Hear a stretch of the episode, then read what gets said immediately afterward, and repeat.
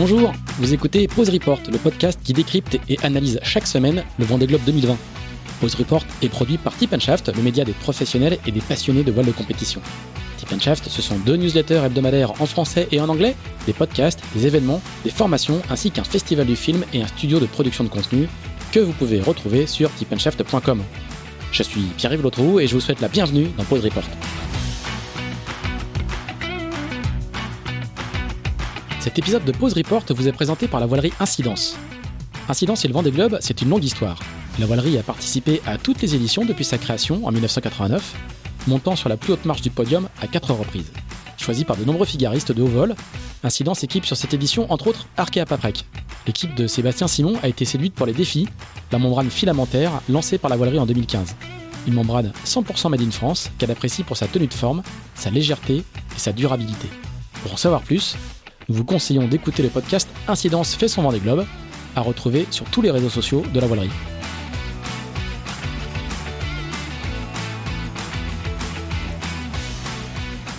Bonjour à tous et bienvenue dans ce troisième épisode de Pause Report, le podcast hebdomadaire de Tip Shaft qui, pendant toute la durée du vent des globes, va expliquer, décortiquer, décrypter, analyser la course sous toutes ses coutures en compagnie des meilleurs experts de la voile de compétition. Pour le début de cette deuxième semaine de course du Vendée Globe, nous avons donc fait appel à deux figaristes de choc. Le premier, c'est l'un des cinq triples vainqueurs de la solitaire, Yann Eliès. Yann Eliès qui est aussi, bien sûr, le cinquième du précédent Vendée Globe. Salut Yann. Salut. Euh, merci d'être avec nous. Ce joint, c'est joint également à nous en ce mardi après-midi à l'heure du café. Euh, Fabien Delahaye, Fabien qui, euh, s'il n'est pas encore un triple vainqueur de la solitaire, ça devrait pas tarder, est l'un des tauliers du circuit, troisième du championnat de France cette année, si je me suis bien renseigné, et qui navigue aussi sur beaucoup d'autres d'autres supports, en particulier euh, en Volvo 65 avec Yann Richaume sur Mercury. Salut Fabien. Salut à tous. Et puis, toujours confiné à l'île de Ré, nous avons euh, Axel Capron, le rédacteur en chef de Tip Shaft. Axel, est-ce qu'il fait toujours beau à l'île de Ré? Ah, Il fait grand beau temps, grand, grand beau temps, grand bleu, pas beaucoup de vent. Condition idéale. Pour un départ de, de Jérémy qui, qui, est un peu plus au nord que nous, c'est parfait. Ok, le gars qui le gars qui enregistre ses podcasts avec euh, vue sur la mer, il a de la chance. euh, messieurs, nous sommes, euh, nous sommes le mardi 17 novembre, je redonne la date à chaque fois, et nous sommes, il est 14h39, donc on va avoir un flot de position au milieu de ce podcast, qu'on ira voir euh, discrètement au cas où beaucoup de choses ont changé. C'est la deuxième semaine de course, il s'est passé, euh, il s'est passé beaucoup de choses, et c'est donc Axel depuis l'île de Ré et sa vue sur mer qui va nous faire un petit, un petit récap de, de, de, des dernières, des derniers événements sur le vent des globes, puisque, bah, comme toujours, on a assisté à euh, une deuxième semaine de course, une première semaine de course et une deuxième semaine de course euh, assez, assez intense.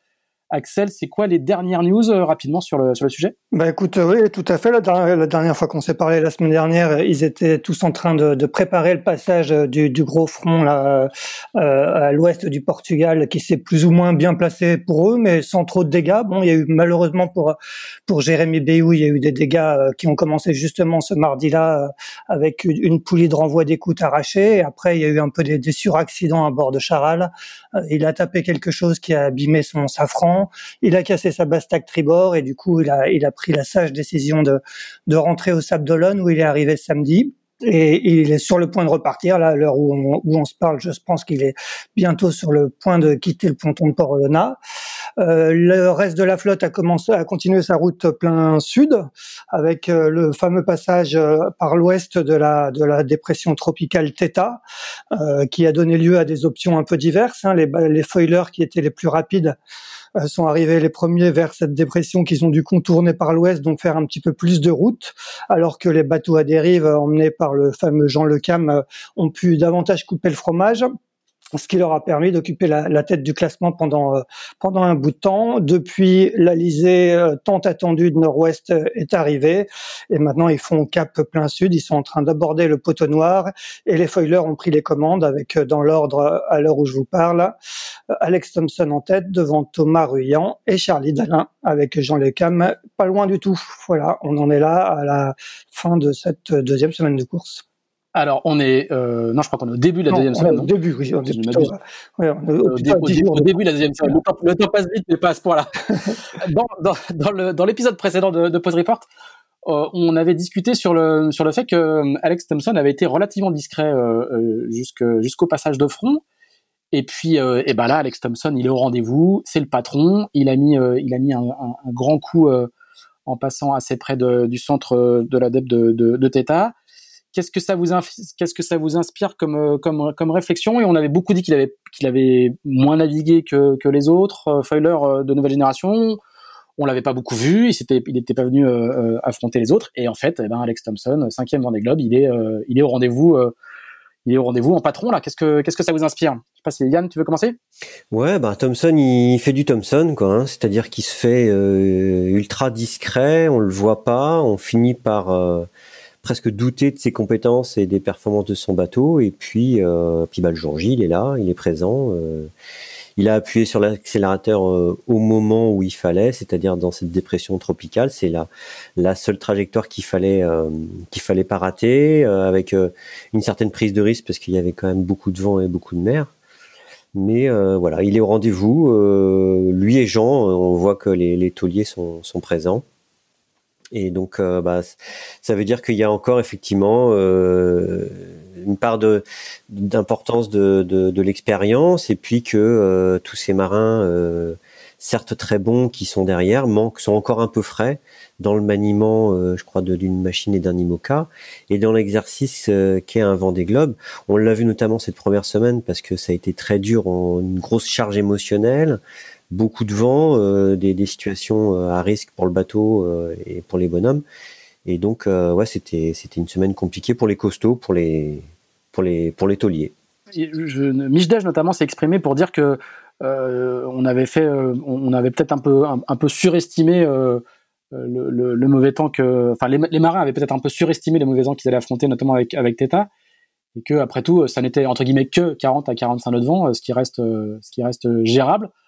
Est-ce que est-ce que tu as le sentiment un peu comme lui qu'ils ont ils ont un peu ils ont un peu surestimé la situation ou ils ont navigué de manière prudente quand ils ont peu d'expérience et des bateaux neufs comme ça? Bah, moi, j'ai le sentiment qu'il fallait, il y avait trois, trois occasions d'investir, comme l'a expliqué Jean-Yves Bernot la semaine dernière, d'aller chercher des fronts, et que malheureusement, les deux premières occasions qui étaient d'aller investir et d'aller chercher le front, ne sont pas révélées vraiment payantes voire même elles ont euh, coûté énormément euh, d'énergie euh, à nos à nos skippers qui sont qui sont allés dedans. Il y a eu un côté psychologique non négligeable avec l'abandon du principal favori avec avec Jérémy, qui a à mon avis mis un peu tout le monde dans les cordes.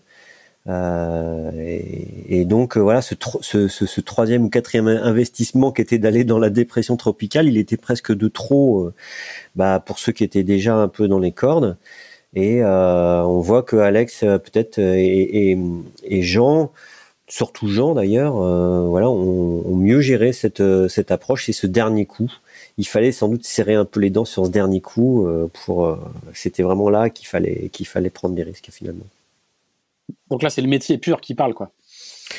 Oui, c'est sûr. Bah, dans le cas de Jean, on voit que c'est même pas du métier, là, c'est de l'intelligence. Hein. Enfin, je veux dire, il a été d'une intelligence euh, incroyable. on voit qu'il connaît sa machine par cœur et ses capacités et voilà, il est tout de suite dès le départ effectivement, il a été euh, il est parti sur une voie complètement différente des autres. Alex Thompson effectivement, peut-être euh, a été un, peu moins fin mais il a pas raté ce dernier coup quoi, ça c'est sûr. En tout cas, il lui correspond parce que c'est quelqu'un qui aime bien monter au front. Fabien, je suis sûr que tu as suivi euh, euh, fichier météo après fichier météo la, trajectoire de Theta et la, manière dont, les marins s'en sont, euh, sortis. Est-ce que, est que tu fais la même analyse? Est-ce que c'était le, c'était le, plus gros coup à jouer et que, et que tous n'y sont pas allés aussi franco? Comment tu, comment tu vois le truc, toi? Ouais, bah, c'est vrai que c'était un, c'était un coup intéressant. clairement, bah, ce, voilà, ce qu'ont fait Jean et Alex, c'était clairement une belle trajectoire. Après bah, la route est longue, le poteau noir est devant eux, euh, le gain qui est fait à ce moment-là, il est, il peut être euh, quelques jours après, on approche du poteau noir très vite réduit. Donc après, la gestion de la prise de risque là-dedans, euh, c'est compliqué. Je pense que pour beaucoup, effectivement, préserver le matériel et pas prendre de risques entre guillemets inutiles, sachant que bah, juste en sortie, le fait de se décaler un petit peu du centre, donc un peu plus dans l'ouest, ça donne un angle intéressant après pour faire vraiment parler le potentiel des foilers et ensuite pouvoir revenir un petit peu sur euh, ceux qui ont coupé un peu le fromage. Je pense que voilà, il y a tout ça qui rentre un peu dans la en considération quand on fait son choix de route avec des bateaux, bah voilà, récents, qui, qui, qui potentiellement, bah la casse elle est rédhibitoire. Donc donc là-dessus, je pense que il y avait plusieurs façons de voir les choses et aujourd'hui les écarts sont finalement peu significatifs au vu de ce qui va arriver devant. Euh, voilà. Et puis pour revenir un petit peu ouais sur la trajectoire de d'Alex, moi il y a des choses que j'ai remarquées qui étaient quand même, enfin que je trouve super intéressantes. C'est bah déjà le potentiel du bateau. Le euh, le peu qu'il avait fait sur la Jacques Vabre l'année dernière, on avait quand même vu qu'il allait vite, enfin qu'il avait un, un, gros potentiel d'accélération. Sa sortie de manche a été très rapide. Il avait montré qu'il était capable d'aller très vite. Euh, depuis, s'en est fait. C'est clair que voilà, c'est un dernier design qui va vite. Là, moi, ce que j'ai trouvé intéressant aussi, quand même, dans sa façon de naviguer, c'est qu'il est quand même capable de de réduire et de préserver avec son système de foil qui peut entièrement remonter. Je pense que c'est aussi un gros atout qu'il a dans son jeu de, de pouvoir, euh, quand les situations euh, s'avèrent, on va dire, où il faut savoir lever le pied parce que les conditions sont trop dures, lui, il est capable de relever entièrement ses foils euh, qui lui permet finalement d'utiliser que la puissance de carène et pas la puissance des foils dans ces situations où on veut pas accélérer trop fort pour pas essayer de casser.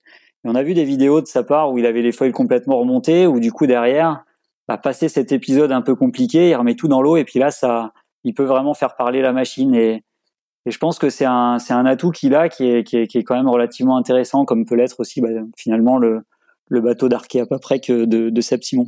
D'accord. Et, du coup, est-ce que, un petit peu pour rebondir sur ce que, sur ce que tu disais, Yann, euh, est-ce que l'impact, en fait, il n'est pas psychologique? C'est-à-dire qu'il il, il, il, a, il a gagné des milles quand même, hein. il, a, il a quand même une centaine de milles, enfin moins de 100 000 d'avance sur, sur Thomas Rouillant à l'heure actuelle et un peu plus de, un peu 120 si, de mémoire si, sur, euh, sur Charles Mais est-ce que du coup. En euh, sortie d'empannage, il en avait 150 sur, sur Thomas et 180 sur Charlie, je crois si je me rappelle. Oui, c'est ça. Mais là, du coup, euh, la, en, en, vitesse pure, euh, euh LinkCloud est allé, est allé, quand même assez vite et a beaucoup repris. Il a, il a moins de 100 000 aujourd'hui. Mm. Il a moins de 100 000 de retard. Et du coup, est-ce que l'impact, euh, tu disais que finalement, euh, les, les, chiffres comptaient peu à, à l'entrée du poteau noir. Est-ce que finalement, l'impact, il n'est pas surtout psychologique quoi? Il a montré, un, qu'il était au rendez-vous, deux, qu'il savait prendre des risques. les risques est passé, est, est passé à travers. Et bah, il s'impose un petit peu quand même comme le, le patron de la course de manière assez, assez forte. Parce que l'impact, le gain, il n'est pas, il est pas avant tout psychologique. Parce que ça y est, euh, c'est les, c'est les petits Français, euh, les poursuivants. Alors sur les dernières 48 heures, ils étaient plus rapides par contre les deux Français, donc l'impact il s'est, il s'est peut-être aussi retourné un peu maintenant. Yann, sur cet aspect guerre psychologique, parce que c'était intéressant, tu, tu soulignais aussi que, à, quel point l'abandon de Jérémy avait pu faire, avait, pu aussi avoir de l'impact psychologique sur la flotte. Oui, oui, bah je crois que cette première cette, cette première semaine, elle était avant tout effectivement euh, bon difficile euh, physiquement, difficile euh, à appréhender stratégiquement, mais euh, elle a euh, un véritable impact psychologique sur tous les marins. Et on l'a vu plus ou moins dans les vidéos, je pense notamment peut-être à, Clarisse aussi, ou, à Sébastien Simon quand ils partent. là, c'est ça y est, ils sont partis pour le Vendée Globe. Ils traversent pas l'Atlantique. Ils sont partis pour 4,70 à 100 jours de mer. Et on a vu que, ben, il y en a qui commençaient effectivement à en prendre conscience là le jour du départ et que c'est pas c'est pas le même exercice, euh, c'est pas c'est pas le même engagement, c'est pas le même temps, c'est c'est pas pareil. C'est on part pour le vent des globes et et donc euh, c'est c'est pas un reproche hein, que je fais parce que moi aussi j'ai été marqué, je c'est pour ça que j'en parle par cette première semaine de course, euh, mais elle elle marque au fer rouge. Il y a une certaine forme de, de bizutage pour pour tous ces, jeunes euh, marins. Alors il y en a qui l'ont plus ou moins bien encaissé, euh, mais on voit que des marins comme Jean et Alex, euh, ça leur est passé un peu au-dessus. Hein. Ça fait un moment qu'ils sont, qu'ils savent pourquoi ils partent. Et, donc ça leur, a, glissé sur la peau et on voit que dans leur façon de naviguer, ça, a eu un impact non négligeable. Et, du coup, c'est ce que c'était ma, première question. Du coup, le, fruit de l'investissement de, d'Alex Thompson, il est, il est un petit peu quantitatif, et, encore que cette quantité est en, train, est de diminuer, mais est-ce qu'il est aussi, est-ce qu'il est aussi, et pas surtout euh, psychologique, c'est-à-dire qu'il a, comme je disais tout à l'heure, il, montre que bah, le patron de la course, pour l'instant, c'est lui, quoi. Ouais, ouais, tout à fait. Oui, c'est sûr. Hein. C'est sûr que euh, aujourd'hui, euh, les, deux marins qui sont derrière et qui peuvent encore imaginer le, revenir dessus, ont, effectivement, ont bien compris que c'était lui, c'était lui le boss. Bon, ben, après, il nous fait, il nous fait la même, la même que l'année dernière. Hein. Euh, voilà. Est-ce qu'après, il était, il était déjà en tête au Cap Vert. Oui. Voilà. Comment, comment va-t-il gérer aussi maintenant euh, Il y a un tour du monde devant, quoi. Hein. Faire un tour du monde en tête. il va falloir qu'il qu dose, que voilà. comment il va gérer? Parce que le problème, c'est pas toujours d'être en tête, mais c'est aussi de ménager sa monture. Donc on va voir un petit peu comment, comment ça va se passer pour, pour ce, ce trio, trio de concurrents. Est-ce que pour vous, il y a déjà des choses qui sont jouées? Est-ce qu'il y a déjà des groupes établis? Est-ce qu'il y a déjà des gens euh, qui, ne pourront plus revenir à partir de, à partir de, de, quand et de qui vous trouvez que, que, les choses que les choses sont jouées? On voit que à partir, vous voyez, je sais pas, je vais prendre un, Maître Coq, Yannick Bestaven, il est déjà à 327 000 de, d'Alex Thompson. Bah moi, je pense qu'il faudra déjà refaire un point en sortie de poteau noir. Je pense que la première, euh, le, premier, finalement, on l'a vu, euh, on le voit à chaque fois, le poteau noir, ça peut, ça, c'est, il y a quand même, il a quand même son lot de hasard, même si euh, il semble à peu près tous passer dans le même couloir, mais malgré tout, euh, c'est en sortie de poteau noir où le vent va être stable, où ils vont rester en bâbord pendant quasiment une semaine, où, où là, euh, les bateaux qui vont être devant vont commencer à réaccélérer. Et une fois que tout le monde sera dans le même régime, on pourra commencer, je pense, à conseiller les écarts et à voir quel schéma météo se présente devant eux, quel passage il y a, et s'il y a un paquet de bateaux qui peut attraper euh, un train de dépression au sud et, laisser les autres sur place. Donc je pense que vraiment en sortie de poteau noir, là, on va, en apprendre quand même pas mal sur la suite et sur euh, le fait qu'il y, a des, groupes qui peuvent se, rester à l'écart ou pas. Quoi. il se présente comment là, le poteau noir? Je suis sûr que vous avez regardé. Johan Richaud hier dans son Facebook Live qui est en train de devenir un, le rendez-vous du lundi soir à 21h30, Johan disait que, que le, le poteau noir avait pas l'air, en tout cas pour les premiers, pas l'air trop, trop actif.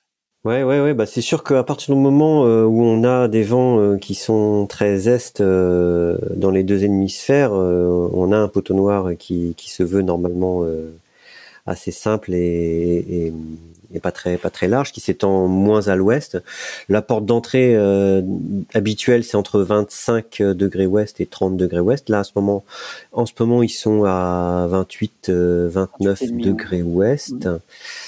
Euh, je suis étonné qu'il n'y en ait pas un qui ait envie de couper un petit peu le fromage, parce que ça donne envie.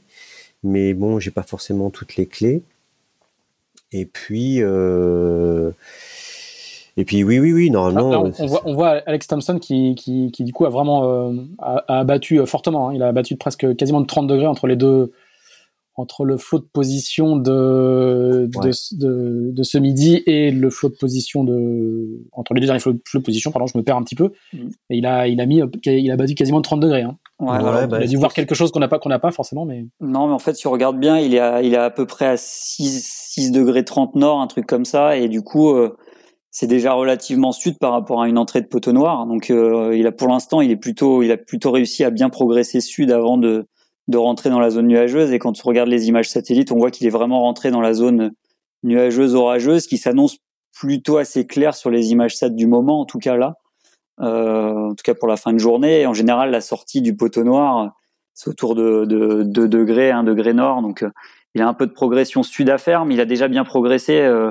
au sud sans être trop ralenti jusqu'à maintenant. Donc, ce refus-là, c'est peut-être uniquement le fait qu'il est rentré dans les premiers nuages et qu'il a pris, qu'il a pris un peu de droite, mais euh, ouais, il n'a pas forcément battu en fait. Il a, il Je pense qu'il est rentré vraiment là. Ça y est, il est, il est rentré dans la zone nuageuse et qu'il va évoluer au sein de au rythme des grains en essayant de progresser bah, le plus sud possible pour arriver à cette latitude de, de degrés un et demi où il va récupérer du vent plus plus propre en sortie quoi.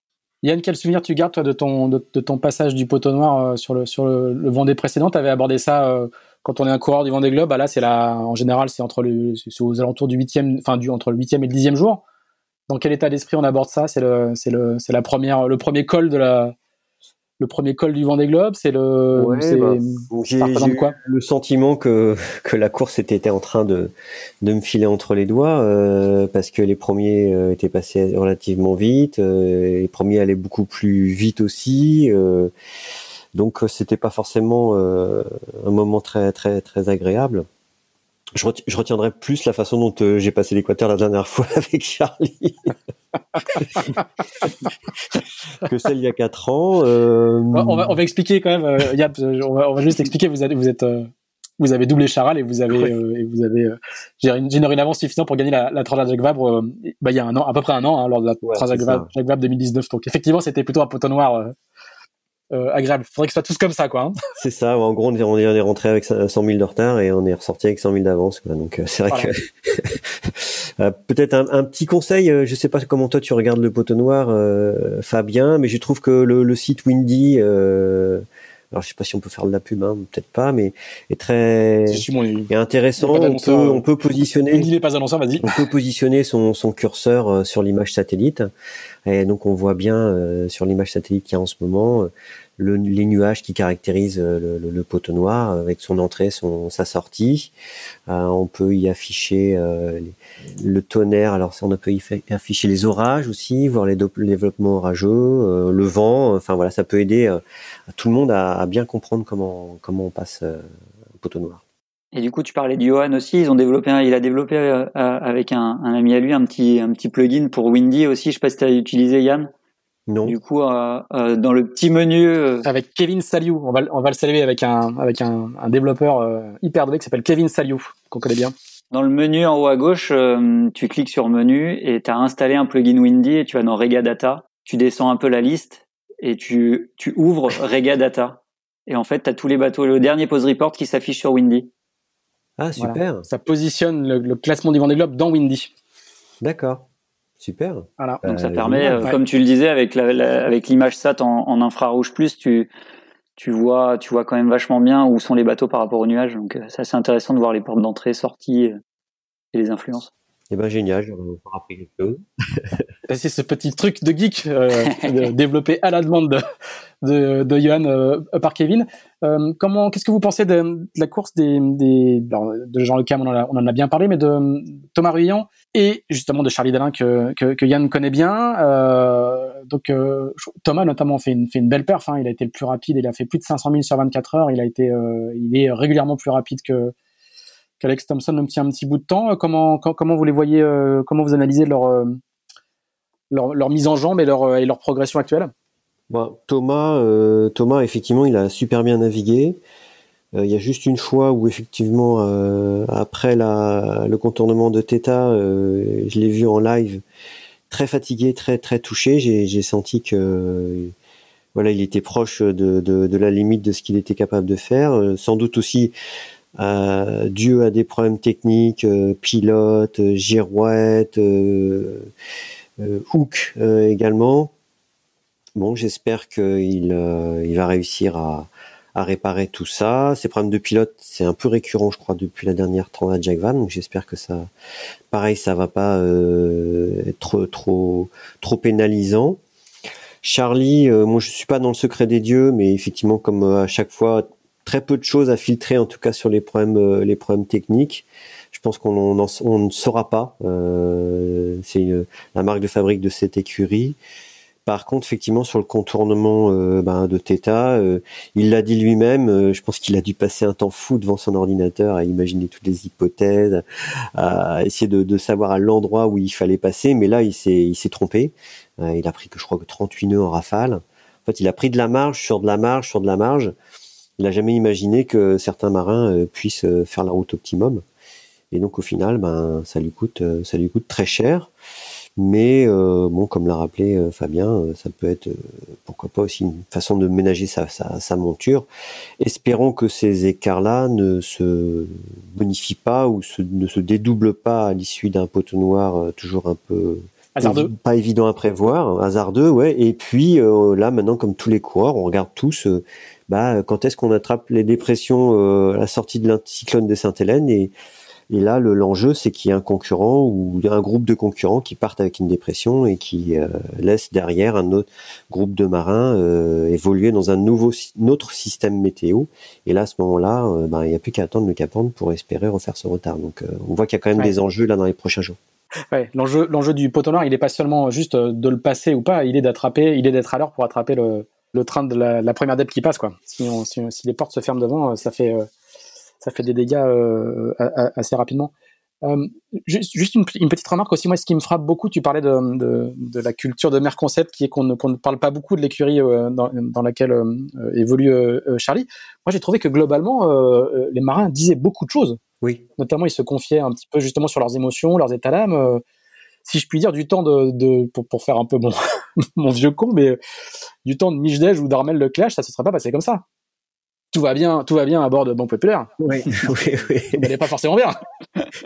non, non, non, non, c'est sûr que moi aussi j'ai été surpris, mais moi, enfin, je préfère, hein, enfin, je crois qu'on préfère tous euh, savoir ce qui se passe euh, et être au courant. C'est sinon ça aseptise complètement la course. Après, bon bah voilà, euh, c'est un élément aussi de performance, donc je, je, comprends les deux. Mais oui, effectivement, on a eu pas mal d'infos sur sur les problèmes techniques qu'on rencontrait tous, euh, et notamment Jérémy également, mais euh, je reste persuadé que de chez Apivia, on ne saura rien.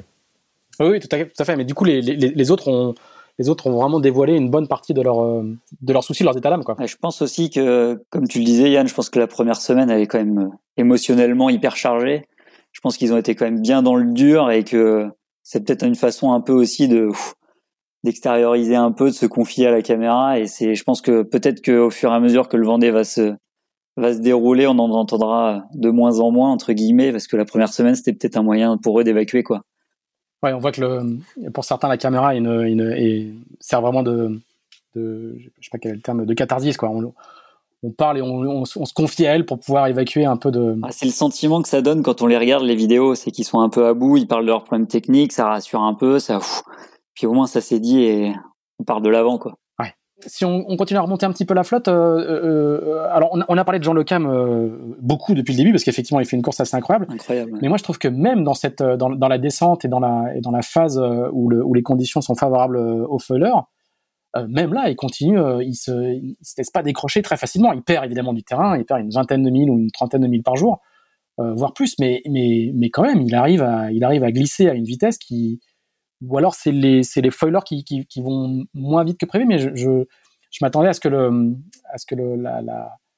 le delta soit plus important je, me, trompe ou euh, il y a un peu de vrai? Bah, Je pense que Jean, là, il a quand même encore rebossé sur son bateau pendant 4 ans, quoi. Enfin, tu vois, ça fait quand même 8 ans, 12 ans qu'il est en chantier, ce bateau, et que, euh, il, fait à chaque fois un tour du monde avec. Donc, à chaque fois, il a de très bonnes idées encore euh, à, à, apporter à sa machine, qu'il la connaît de, mieux en mieux et et donc euh, bah, ouais, je crois qu'il a encore reculé les points, les les poids, il a rajouté de la quête euh, je crois qu'il a changé les dérives également. Euh, bon, il, commence à être optimisé de chez optimisé hein, euh, ce bateau et et oui, sans doute, lui le connaît mieux et l'utilise mieux que effectivement euh, c'est c'est skipper de foiler qui découvrent encore un peu leur machine.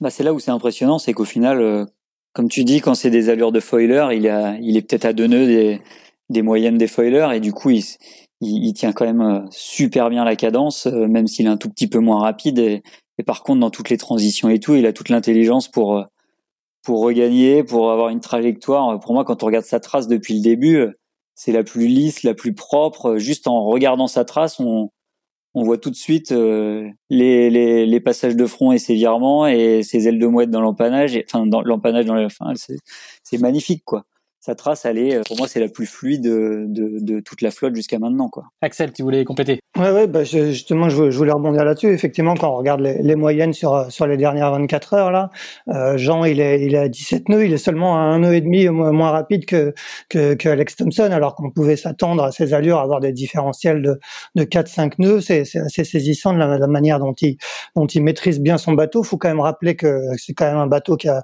qui a bouclé hein, quatre tours du monde hein, de, de, de des Globes, dont le, le Vendée Globe victorieux de, de en 2008 et de Barcelona, euh, la dernière euh, qu'a gagné justement Jean avec Bernard Stam. Donc, je pense c'est un bateau qu'il a optimisé, optimisé euh, à, chaque Vendée Globe et qu'il arrive aujourd'hui à mener comme personne serait capable de le mener, je pense. Alors, du coup, je, suis en train de, rafraîchir ma page parce qu'il est 15h06 et donc nous avons, nous devrions avoir les positions les positions qui sont tombées, euh, pour l'instant, il n'y a pas vraiment de, changement. Euh, Thomas est 88 000 derrière, euh, derrière Hugo Boss. Il est en moyenne sur les 30 dernières minutes du relevé, un nœud 1 plus rapide et il est toujours 30 degrés plus haut sur sur la route, donc il n'y a pas il y a pas énorme de changements.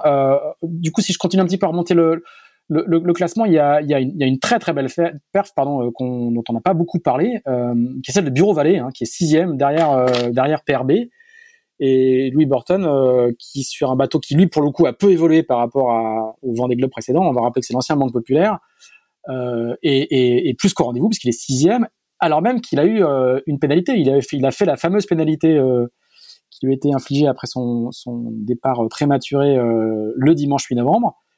Et en plus, il a, euh, il a fait de la strat, il a réparé une cloison qui était, qui, était bien fissurée. Donc, euh, assez impressionnant au final parce qu'il est sixième entre, entre PRB et. Euh... Ouais, bah, je vais rebondir un petit peu euh, sur ce que tu disais. Effectivement, Pierre-Yves, oui, euh, c'est, c'est, effectivement très étonnant de, de, de, de, le voir là. Moi, j'aurais, je pensais pas qu'il, qu'il arriverait notamment à, à dépasser.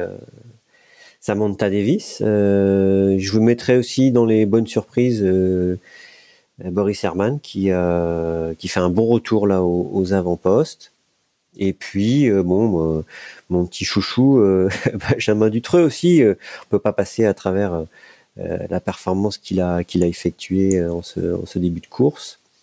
Euh, avec un, vieux bateau hein, quand même. lui pour le coup, qu'il a pas vraiment eu le temps d'optimiser ni de ni de connaître. Non, c'était un et euh, mais c'est là aussi qu'on voit euh, bah, la différence qu'il y a entre Jean et ces, et ces petits jeunes là qui, qui arrivent. Euh, on voit vraiment que Jean est au-dessus du lot et tout ça avec 30 ans de plus quoi. Ça, ça laisse rêveur. ouais. ah, c'est une bonne nouvelle pour tout le monde. Ça veut dire que vous avez tous encore de la marge. Vos carrières sont loin d'être d'être même d'approcher la fin. C'est clair, ça, ça me redonne de, de, beau cœur. Ouais. voilà, tu as, encore au moins, tu peux, tu, peux, tu peux faire encore moins deux Vendée Globe, Yann. Largement. Large.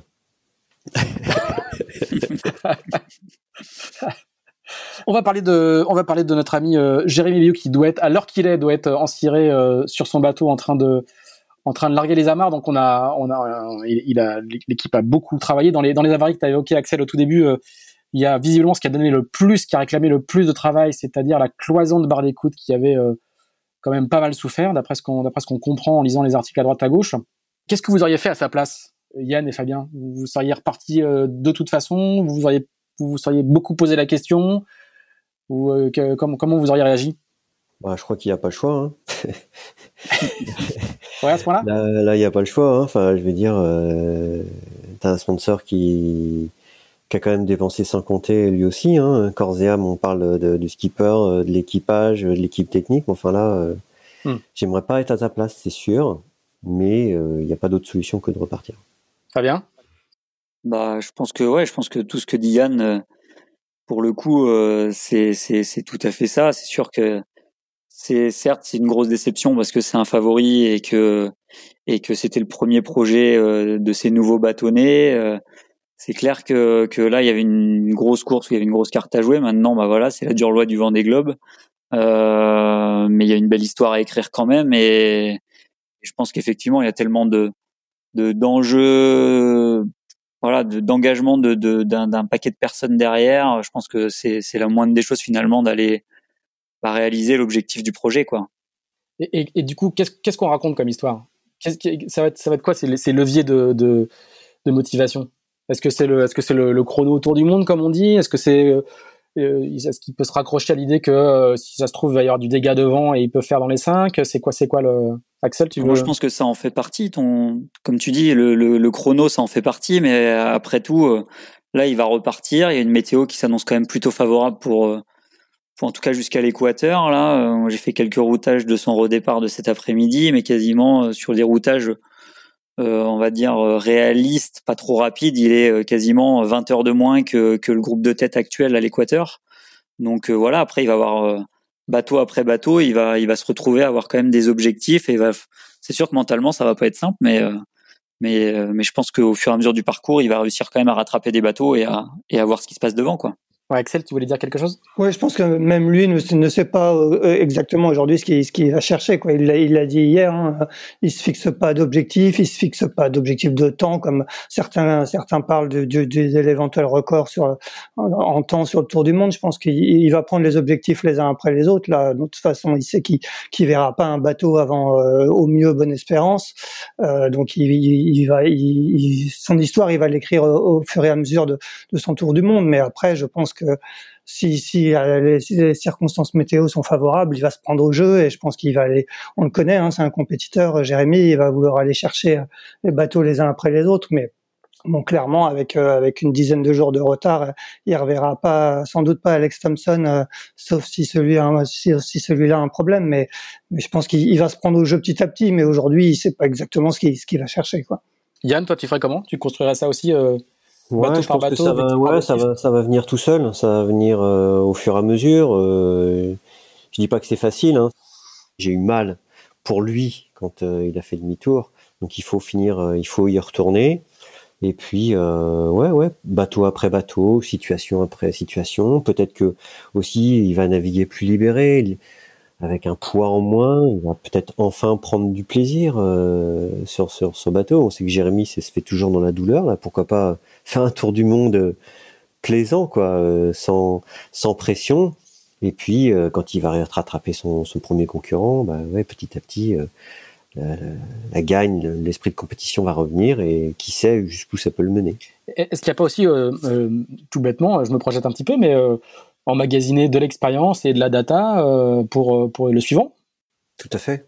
Mm. Tout à fait, on ne sait pas. Peut-être que l'objectif, euh, c'est de construire un nouveau bateau. Moi, je suis pas dans le secret des dieux, mais en tout cas, il y, a, y, a, y, a, toutes les raisons d'y retourner, même si ça s'apparente quand même à quelque chose d'ultra difficile à, à, faire et à réaliser. Hein. Ça, je dis pas, partir là dix jours après les copains, mentalement, c'est dur. Il euh, y a un autre, il euh, y a un autre malheureux euh, cette semaine qui est Nicolas Troussel qui a, dématé dans le nord-ouest du Cap-Vert. dans les Alizés, alors là c'est une histoire un petit peu différente, c'est presque l'inverse. Hein, c'est le, bateau arrivé un peu au dernier moment, construit le, le, le, mis à l'eau le plus tard et qui a probablement, même s'il a beaucoup navigué, qui est probablement celui qui a le, celui qui a le moins navigué. bon, c'est une situation euh, aussi difficile. Le, la, la, la, la, lourdeur de ou l'impact de la de la de, de, l'arrêt est, est, très élevé, mais il est moins il, est moins lourd sans doute que que pour Charal. Est-ce que est-ce que vous avez vous euh, par vos canaux déjà des débuts d'explication? Est-ce qu'on sait ce qui s'est passé? Est-ce que est-ce que c'est c'est lié à la, la, préparation? On va rappeler que c'est des mâts monotypes, hein, euh, les mâts de les mâts d'Imoca, donc euh, c'est le même mât que beaucoup beaucoup de, de, de concurrents. Comment vous analysez un petit peu ce qui s'est passé euh, sur, euh, sur Corum avec, euh, avec Nico Troussel? Bah, C'est un dématage qui, qui fait peur, hein, je pense, à toutes les, les équipes et notamment tous ceux qui sont équipés de, de, mâts, de mâts classiques parce qu'effectivement, la configuration de voile, un riz, fro, pas une config dans laquelle on craint pour le bas normalement. Alors Fro, hein, c'est, il était avec donc sans doute un, un, un non pas en tête de mât, mais en mais au caplage. Hein. Ouais, c'est ça, caplage bout dehors. Le cas, le cas le plus, plus compliqué pour le mât, c'est grand voile haute. Enfin, c'est toutes les voiles de tête où il faut avoir un état de J3 bien tendu. Euh, donc euh, voilà, c'est. On a hâte effectivement. On a, on a vu très peu d'images. Il n'a pas filmé du tout, euh, Nico. Euh, j'imagine qu'il devait faire des enregistrements de, de cas de charge. Donc, ce qui peut être intéressant, c'est qu'il fasse un retour assez rapidement sur le, la charge qu'il y avait dans les dans les tirants, dans les étais, dans les bastacs pour euh, savoir si on, bah, si c'est les foils qui, poussent trop et que il était en limite de charge. Euh, enfin, en tout cas, pour les petits copains qui, utilisent les mêmes mains, on attend, j'imagine, à impatience d'avoir un, débriefing de tout ça. On, réexplique très rapidement. Hein, le, le, le, les mâts IMOCA sont monotypes, sauf dans un certain nombre de cas le bateau a une certaine ancienneté, sans, rentrer dans les détails. Mais tous les bateaux neufs ont le même mât qui a les mêmes caractéristiques mécaniques et ce sont des mâts, tu, tu, me dis si je me, si je me trompe, euh, euh, Yann, ce sont des mâts qui ont été conçus euh, un, peu avant l'arrivée des, des foils sur les bateaux, et en tout cas qui ne sont plus dimensionnés, ou en tout cas plus calculés en fonction des, des, de, des couples de redressement que peuvent euh, entraîner les, les nouveaux foils. C'est ça? Je suis à peu près clair? ouais, tout à fait. Ouais, il me semble qu'ils ont été calculés pour 35 ou 39 tonnes mètres de, de couple de redressement.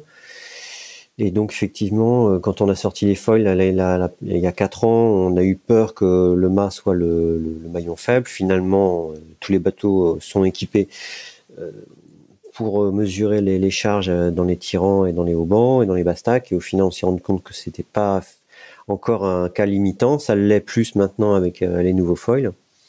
Donc euh, voilà, c'est c'est ça qui, qui va qui va inquiéter et qui va intéresser tout le monde maintenant. Euh, c'est de sortir les enregistrements du bateau de Nicolas Troussel pour savoir quelle charge il y avait au moment où ça a cassé, pour savoir si on est en butée euh, de, de ce mât-là et ce qu'il faudra prévoir ou de limiter la puissance des, des foils ou de, de changer de mât. Ça se, dans ces cas-là, en général, ça se partage les infos. Hein. Bah, j'ose espérer, oui, oui, oui, parce que c'est vrai que là, c'est l'avenir de la classe qui est en jeu. Euh, Fabien, tu veux dire quelque chose sur ce, sur ce point-là? Non, bah, je pense que Yann a bien résumé le sujet. Hein. C'est clair que déjà sur la génération des bateaux, des nouveaux foilers 2016, euh, on se posait beaucoup de questions sur la limite du mât. C'est la seule chose finalement le mât que les équipes ne maîtrisent pas dans la conception euh, du bateau par rapport à quelle puissance max on va lui donner. Dans l'utilisation en dynamique aussi du bateau, hein, il y a les foils et puis qui amènent effectivement un, gros gain de puissance en, dynamique, mais euh, il y a aussi la euh, euh, à haute vitesse. les bateaux déquillent un peu pour continuer à faire accélérer, mais ça, ça augmente aussi la, la charge et la puissance du bateau. Donc tout ça, ça se répercute dans le, dans le facteur limitant qui est le maillon faible, c'est le mât. Et donc bah, tout le monde progresse un peu dans ce sens-là, dans le sens où bah, on voit des foils plus grands parce que bah, jusqu'à maintenant on était loin de, de, de, la limite au niveau du mât, mais Personne ne sait où aller puisqu'il n'y avait pas encore eu de dématage avec ces nouveaux mâts et ces configurations de bateaux à foil. C'est le premier mât monotype qui démate, hein, si je ne m'abuse bah, J'ai l'impression de, de mémoire. Il y, a eu, il y a eu Safran, euh, enfin anciennement Safran qui a dématé sur, à Concarneau sur une sortie euh, d'après chantier, mais c'est l'été J3 euh, qui n'était pas, pas, pas, tendu ou qui a, qui a été choqué en, en pleine charge. D'accord. Ouais, parce que là en configuration, effectivement, parce que là finalement il était dans une configuration où il y avait de la puissance euh, à un bon angle avec de la toile avec euh, comme tu disais c'était pas une voile de tête mais malgré tout euh, bah, les foils les foils et la quille en dynamique à haute vitesse bah, peut-être que finalement la limite a été atteinte. Après ça vient peut-être d'autres choses c'est vrai que moi j'ai aucune idée de, on le saura plus tard certainement d'où comment est arrivé ce dématage mais mais bon c'est des choses qui vont potentiellement arriver puisque les bateaux ont de plus en plus de puissance en dynamique le, bateau, le, le bateau de Corum avait quand même fait, euh, par contre, une, bonne impression hein, pour un bateau qui avait peu, euh, qui avait pas affronté ses, autres concurrents euh, depuis sa mise à l'eau. Il avait, il avait quand même un peu marqué, non? Ça, vous n'aviez pas noté ça? Bah oui, oui, c'est sûr que ce début de course était pas bluffant, mais presque, hein, parce que c'est vrai que le bateau on l'avait jamais vu du tout en confrontation directe avec les autres et dès, dès cette première de euh, cette première semaine de course, on a vu qu'il y avait le potentiel. Et puis là encore, il y avait l'intelligence de, Nicolas Troussel, hein, pareil, dans les trajectoires. On a tous retrouvé euh, notre Nico euh, dans, au sommet de son art. On sait que c'est un, c'est un peu un Armel dans, dans, les trajectoires, dans les choix de, route.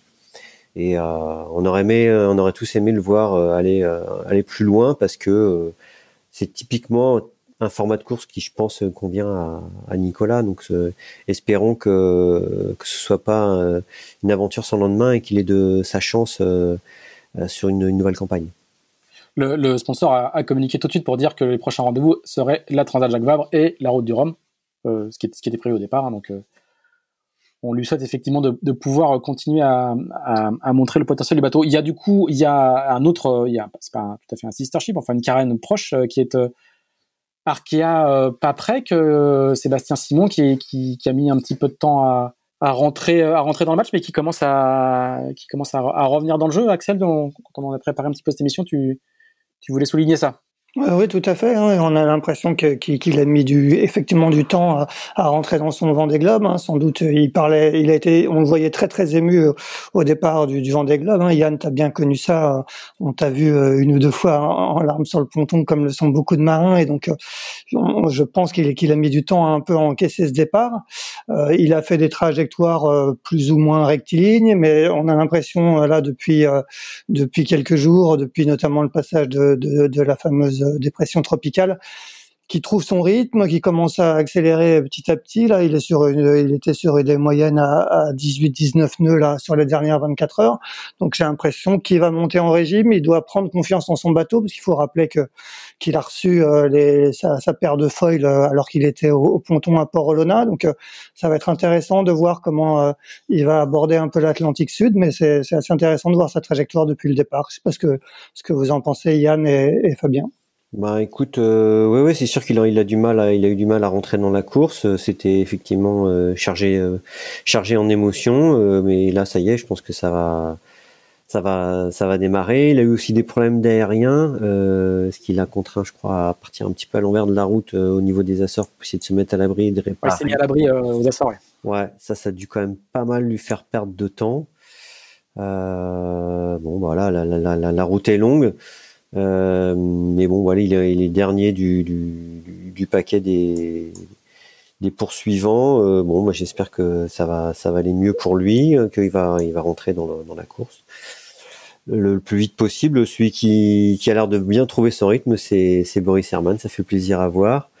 Et puis, qu'est-ce que je voulais dire Peut-être dire aussi que les filles ont été à la peine. Clarisse et puis Isabelle Joschke ont fait un début de course en demi-teinte, euh, c'est dommage. Mais bon, je pense qu'elles vont euh, elles aussi trouver leur rythme et, revenir sur les, garçons qui sont devant. Il y a beaucoup de choses qui se sont jouées euh, assez vite hein, quand on voit l'étalement de la flotte. je pense que pour les, foilers de première génération un peu, évolués, il fallait, fallait pas faire beaucoup d'erreurs pour rester dans le train qui va être imposé prochainement par les, qui est en train d'être imposé par les, nouveaux followers. Alors, messieurs, comment, ça va se passer ensuite? Est-ce que vous pouvez nous, faire une petite, euh, comme je suis sûr, vous avez fait tourner quelques routages. Euh, comment, ça va se passer euh, pour la suite une fois que le poteau noir sera passé Alors, c'est une, partie traditionnellement assez longue, en fait. On a l'impression qu'ils sont déjà à la moitié de l'Atlantique, mais il y a tout l'Atlantique Sud à traverser qui, est, qui, est, fait d'ailleurs pour 4000 milles, un truc comme ça. Hein. Euh, et ils vont pas y aller en ligne droite. Il faut contourner euh, Sainte-Hélène. Il faut euh, il faut attraper le, le train de Dep. Comment, comment comment ça se présente après après le poteau noir pour le pour, pour la tête de flotte? Qu'est-ce qui qu'est-ce qui veut rendre sa première copie? Moi, je peux y aller si vous voulez. Vas-y, Fabien. Vas-y, Fabien. ouais, bah, écoute, déjà, euh, on voit, on voit les premiers qui commencent à, à rentrer dans le poteau noir, mais le poteau noir, c'est une zone assez large quand même. Donc, malgré tout, il reste encore un bon 200 000 devant les étraves du Gobos pour, pour entrevoir la sortie.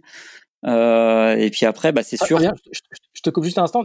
On peut faire des routages dans le poteau noir Ça sert à quelque chose ou euh, il y a quand même trop de loterie pour faire des routages Il y a enfin, il y a vraiment trop d'activités orageuses dedans pour euh, imaginer que les, que les, que les champs de vent soient bons. en général, les routages font traverser très rapidement les, très rapidement cette zone-là, donc c'est à peu près dur. C'est pour ça que c'est très intéressant de regarder les images satellites, de voir l'activité, mais ensuite surtout de refaire tourner en sortie de poteau noir pour là avoir déjà une bonne idée du timing de la suite parce que là, effectivement, il faut avoir une bonne idée du sud de l'Atlantique Sud. Là, en faisant tourner des routages, malgré tout, euh, bah, faut refaire un point timing en sortie de poteau noir pour voir s'ils ont pris.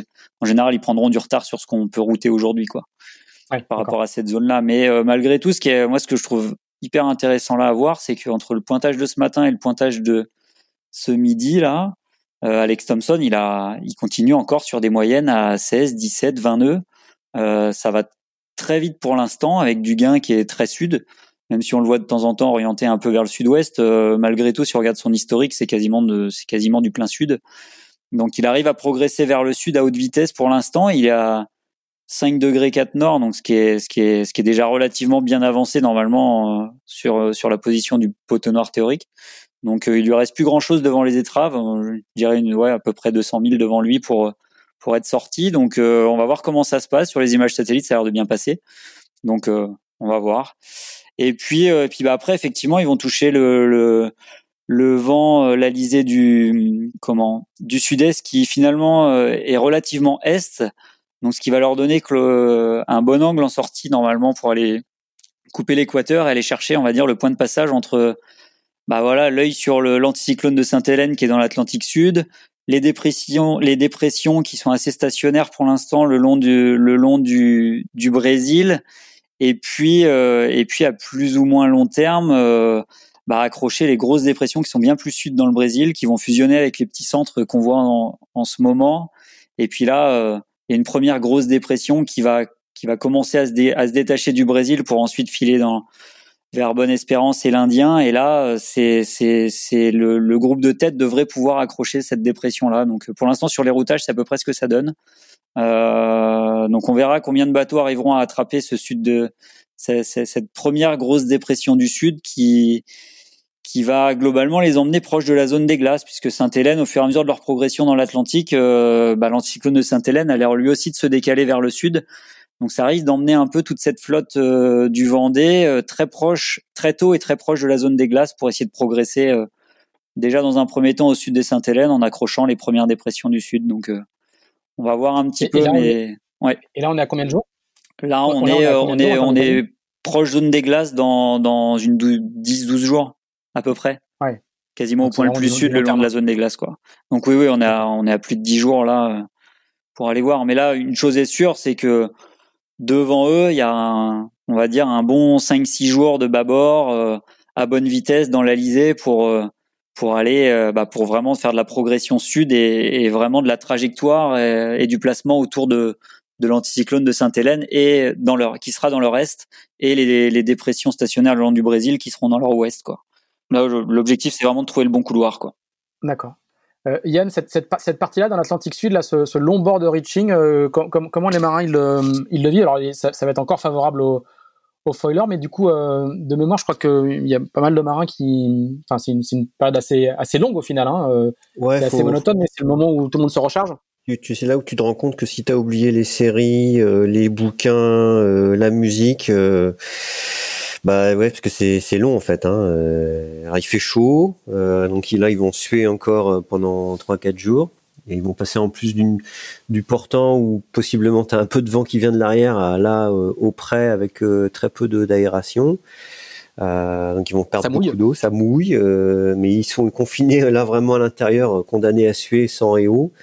Ensuite, ça va commencer à se réfléchir un petit peu quand ils vont arriver du côté de, de, de Récif, là par le travers de Récif ça, ça, peut paraître un peu effectivement monotone, mais de temps en temps, il y a quand même quelques grains euh, qui euh, qu'il faut être capable de, de, de, gérer, de passer. Bon, en gros, euh, là, ils vont bien manger, bien dormir. Euh, il faut quand même pas oublier de continuer à bien bien appuyer sur le champignon, et puis il faut il faut il faut regarder les, les routages. là, ce qui me frappe sur le routage que moi j'ai fait tourner, c'est que c'est un routage qui coupe quand même pas mal le fromage, mais il y a quelques jours, il faisait, euh, il faisait le grand tour. Il devait contourner complètement euh, l'anticyclone euh, de, Sainte-Hélène. Là, il, a l'air de se couper en deux et leur offrir la possibilité de passer un petit peu au travers, mais bon, ça va, ça va, ça va occuper et conditionner leur, leur trajectoire là. La semaine prochaine, on en saura plus dimanche prochain, savoir exactement où est-ce qu'ils, est-ce qu'ils vont passer il y a, beaucoup d'enjeux. Euh, un, un Vendée Globe peut se gagner ou se perdre dans cette phase-là? Oui, oui, oui, c'est sûr que euh, l'anticyclone euh, vraiment barre, barre vraiment la route, hein, l'anticyclone des, des Açores. Donc, euh, si oui, pardon, de Sainte-Hélène, pardon, excuse-moi. S'il y a une petite dépression qui venait à sortir de d'Itajai, là, là où traditionnellement on finit, mm. on a fini quelques quelques transats. Euh, si on a une petite dépression là à sortir et qu'il y en a un qui arrive à, à partir devant et à, à couper l'anticyclone, la, la, la, course peut, peut très bien se jouer là. Donc euh, effectivement, c'est il y a un côté un peu euh, routine parce qu'on est dans les alizés, mais il y a un côté stratégique avec de l'enjeu quoi. Avec de l'enjeu au bout. Ouais. Au bout, en bout de piste, il y en a un qui décolle et il y en a un qui finit dans l'eau. c'est bien résumé. Donc il faut, il faut accrocher le wagon. Hein. C'est vraiment le, ouais. c'est vraiment cette image-là qui est, qui est, qui est, qui est hyper importante. Donc euh, c'est bien. On, va... on l'avait vu il y a quatre ans. Euh, c'était là où aussi euh, il y a Alex Thompson avait mené vraiment un train d'enfer euh, où euh, Morgan Lagravière avait trouvé que le rythme était dur, qu'on avait vu voilà de, un rythme effréné où les, les coureurs avaient pris conscience du rythme de vie qu'il va, il va y avoir à bord les bateaux euh, à foil là ont, fait des gains de vitesse phénoménal euh, à 70 degrés du vent, mais alors par contre, euh, on n'a pas gagné en. C'est l'enfer. C'est l'enfer, ouais. On va, on va, on va, on va, en fait, on va voir les, quand même les, les hommes forts mentalement. Ouais, ouais, ouais. Mais là, Alex, ça fait aucun doute que là, il va, il va être au rendez-vous. Hein. il aime ça. est-ce qu'il, a des faiblesses encore, ce garçon, au final? On a dit tout à l'heure qu'il avait réussi à doser son effort euh, euh, dans la DEP. On a, dessus, on a, on a rappelé qu'il avait un bateau qui, qui pouvait freiner un peu plus que les autres puisqu'il avait des, foils qui se rentraient intégralement. Est-ce qu'il a encore des faiblesses? Il a cinq des globes, il a une machine incroyable. Est-ce qu'il a encore des faiblesses? Ou est-ce que c'est pas la projection que nous, Français, on fait de lui qui, qui fait qu'en bah, fait. Euh, oui, oui, il a encore des faiblesses. Hein. On l'a vu sur la route du Rhum. Hein. Il a encore fait. Euh, il a encore fait un tout droit en bout de piste au lieu de tourner. Donc, euh, est-ce que, est-ce que, est-ce que ces deux années-là euh, lui ont permis de revenir dessus? Je suis pas forcément sûr.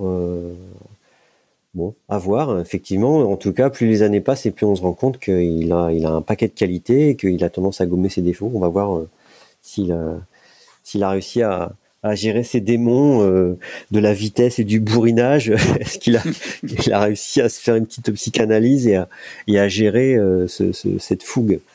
Euh, et puis j'avais une, autre question sur sur cette cette partie-là. Oui, est-ce que dans le poteau noir sur sur la, la, suite de la de la flotte, là on parle beaucoup des les trois premiers. Est-ce qu'on a, est-ce qu'on a une vision euh, à peu près stable de ce que de ce que va être le poteau noir pour les autres? Ou là aussi, il y a trop de, il y a trop d'aléas. On a dit que c'était, il avait l'air d'être relativement favorable pour euh, pour Alex et, les deux suivants. Est-ce qu'on sait, euh, est-ce qu'on a des, est-ce que les prévisions à long terme valent quelque chose pour le pour la suite de la flotte?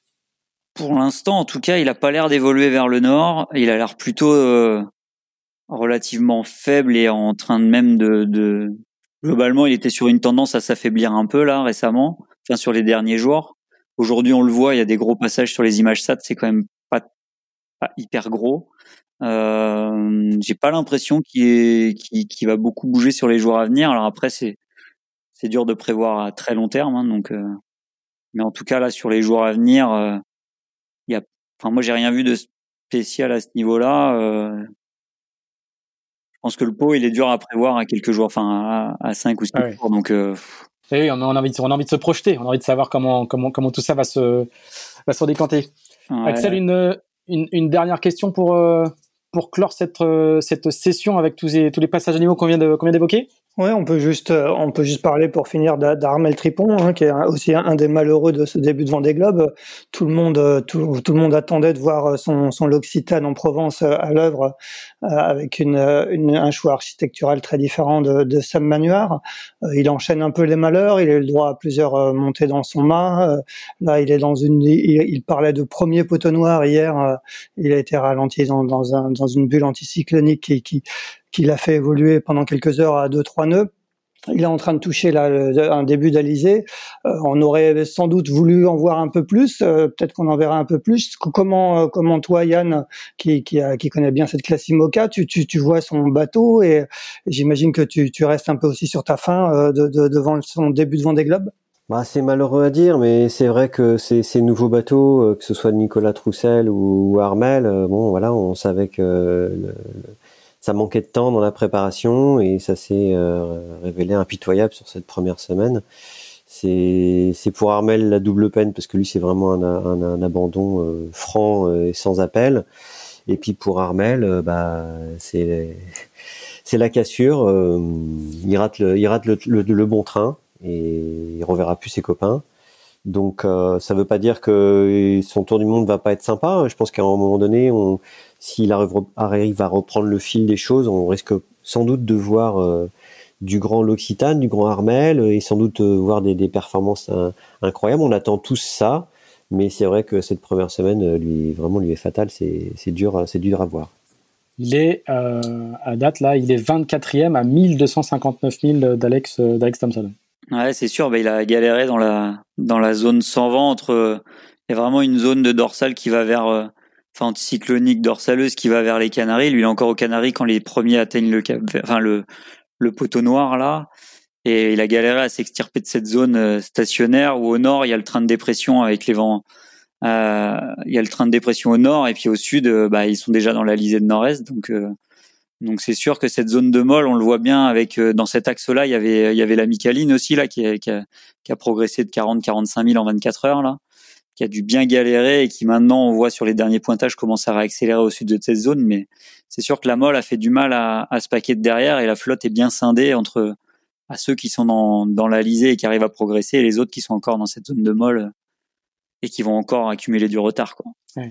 Alors Mel Tripon, il a fait, euh, il, est, il, a, il est à 6,9 nœuds de moyenne sur les dernières 24 heures. ouais, là, ça y est, il viendrait accélérer maintenant, mais, euh, mais enfin, il a du mal à s'extirper de la zone. Quoi. On voit, il est en bordure et il, rentre progressivement dans la lisée de nord-est, mais en plus, il a une position qui est décalée à l'est, et donc il va devoir faire du, il va devoir composer dans cette alizée pour aussi faire des recalages pour se caler ouest en prévision du poteau noir. Donc en plus, là-dessus, c'est un peu double peine par rapport à ceux qui sont dans son ouest en train de sortir de la molle, quoi.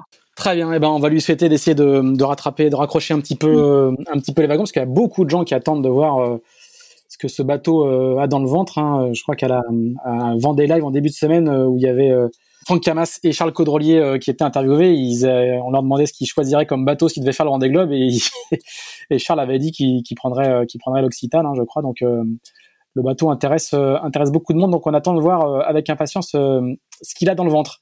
Eh bien, écoutez, Yann et Fabien, merci beaucoup pour, euh, vos lumières sur, euh, cette, euh, sur cet épisode de Pause Report où on avait une fois de plus pas mal de choses à raconter. Et il va encore se passer beaucoup de choses. On a, on pas beaucoup de, pas beaucoup de monotonie. Il y a plein de, il peut encore arriver beaucoup, beaucoup de choses et on voit qu'il y a plein de petits coups à jouer, les fameux petits coups que vous autres filiaristes vous, affectionnez particulièrement, même sur un tour du monde. il y a des petits coups à jouer encore et toujours. Euh, merci à tous les deux, merci Axel, et puis on se retrouve, euh, si tout va bien, dans, une semaine, je pense qu'on aura euh, à nouveau encore plein de choses à raconter. Merci, salut Salut à tous à tous, merci